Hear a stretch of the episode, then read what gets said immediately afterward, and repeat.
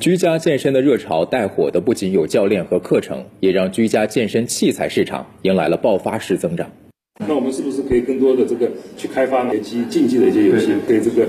这个跨空间的这个交流竞技？在浙江金华的健身器材生产企业的研发室内。如何优化平板支撑架的功能性，解决平板支撑时的无聊乏味，成为研发人员目前关注的重点。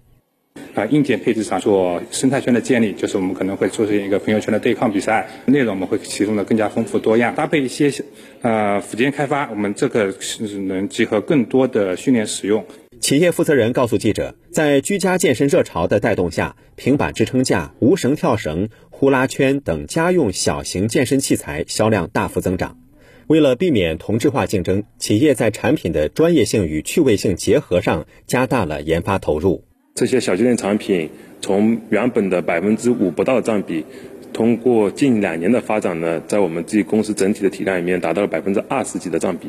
电商平台数据显示，近日健身设备的搜索热度大幅上扬，健身、瑜伽等成为搜索热词。从消费趋势上来看，消费者对运动产品细分化消费的需求更为强烈。如健腹燃脂的扭腰机销量同比增长了八倍，提高臂力的菲力士棒、锻炼腿部的美腿夹同比增长了八倍。业内人士指出，短期看，疫情催生了居家健身器材需求增长；长期看，随着全民健身的持续推进，运动健身器材仍有很大的市场空间。未来，健身器材将向智能化和数字化转型。